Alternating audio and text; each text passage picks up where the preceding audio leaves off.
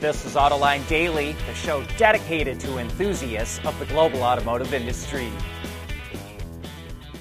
That price war in China shows no signs of slowing down. Last week, BYD cut prices by 10%, and today, Tesla is following suit. It's offering insurance subsidies, which essentially take the price of the Model 3 and Y down by 3%. Some paint colors get a price cut of almost 1400 bucks. And remember, it was just a little over a month ago that Tesla cut the price the 3 by almost 6% and the Y by almost 3%. So these price cuts are starting to stack up. EV sales in China took a nosedive in January, and last month was the celebration of the Chinese New Year, where the entire country essentially shuts down for at least a week. So, no doubt, sales fell even further. Now everyone is watching to see if this was just a temporary dip or if it's a sign of something more serious. But one thing's for sure this price war is not going to end anytime soon. And here's more trouble in EV startup land. Fisker is on the ropes and may not make it to this time next year. The company only has $325 million in cash and over $540 million in expenses. Worse, its books are a mess, and it's failed to file its financial earnings on time all year long. Fisker claims it's in negotiations with a large automaker that could result in an investment in Fisker or the joint development of an EV platform in a manufacturing location in North America.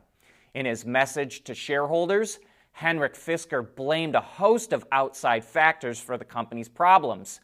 But the basic problem is that it's struggling to build and deliver its Ocean SUV.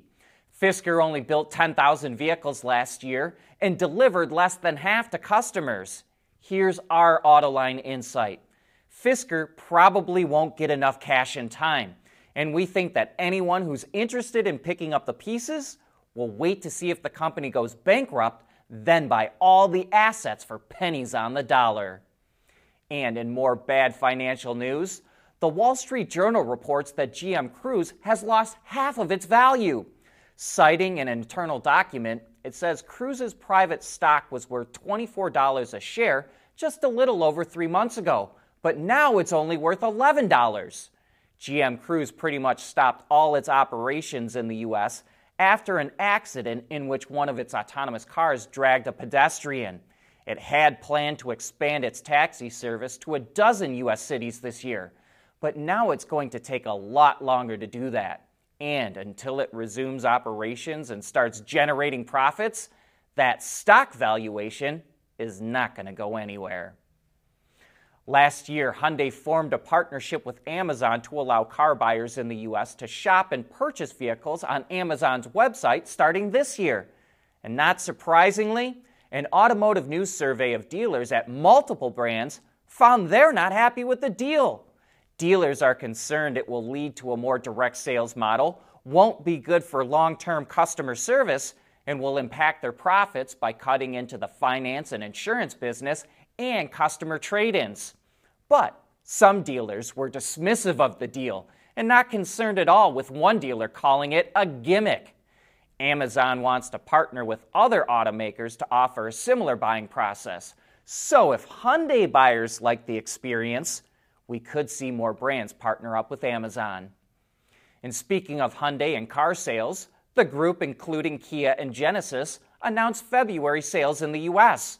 Hyundai sold more than 55,000 vehicles, a gain of 5% compared to a year ago. Meanwhile, Kia sold just over 59,000 vehicles, which was down about 3%, and Genesis sold 4,600 vehicles, up 9%. Hyundai and Kia's EV sales are going strong as well. Hyundai sold 5,000 hybrid, PHEV, and EV models in February, which was up 7%. Kia sold 2,627 EV6s and EV9s last month, but it doesn't break out Niro sales, which is offered as an ICE, PHEV, and pure electric. But Kia says its total EV sales are up about 65% so far this year. Automakers will report February sales over the next several days, and analysts expect sales to be up 5 to 6 percent. We want to know what drives your testing. OTA, connected car, diagnostics, remote testing. Intrepid Control Systems is here to help you work from anywhere. Intrepid Control Systems, driven by your data. With EV demand slowing, I think we could see more of what Fiat is doing with the Panda. It's extending the current model's life and upgrading it with new technology. Fiat says the Panda will continue to be made in Italy at least until 2027, and it's giving the updated model, which it calls Pandina, new ADAS features, two 7 inch digital display screens, and a new steering wheel. And I've got to imagine that this is a relatively cheap and easy upgrade for the brand. The basis for the Panda's architecture traces its roots back to 1999, and the last major update on the model was done in 2011. Typically, Limited model changes lead to a decline in sales, but Fiat says it's boosting production at the Pandina by about 20% just to meet demand.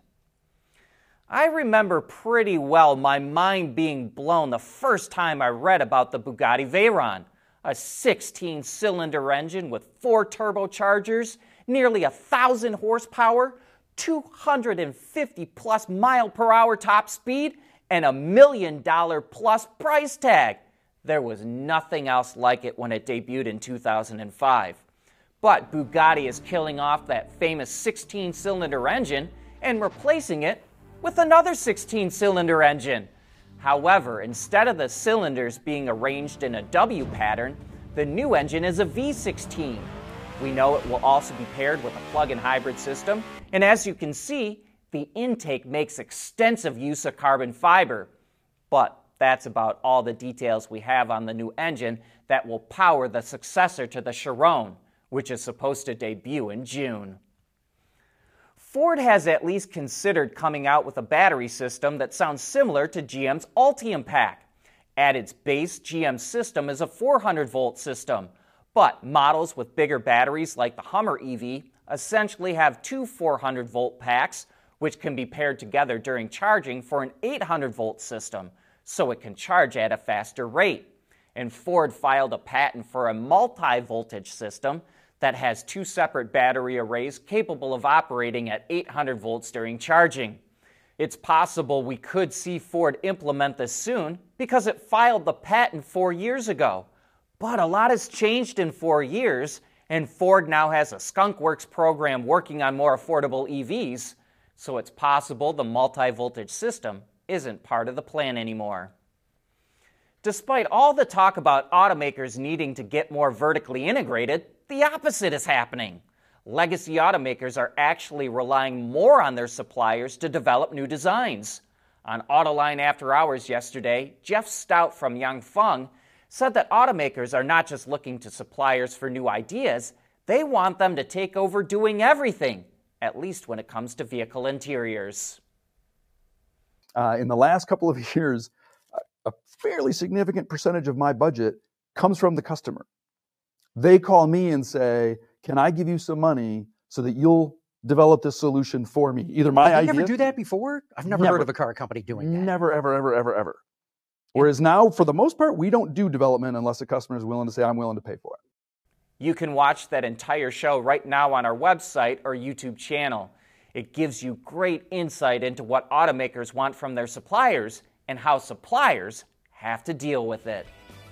But that's the end of this show. Thanks for tuning in, and I hope that you have a great weekend.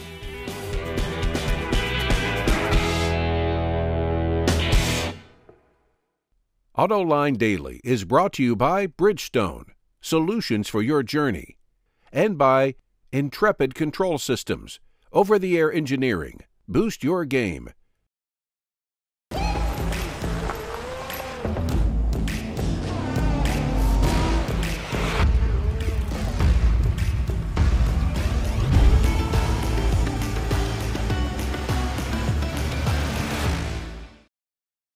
Wards is the industry leader for news, data, and analysis. That's why companies across the globe subscribe to our premium service, maybe even your own. Log in for subscriber access now. Check your company's intranet for details and rely on wardsauto.com to keep you informed.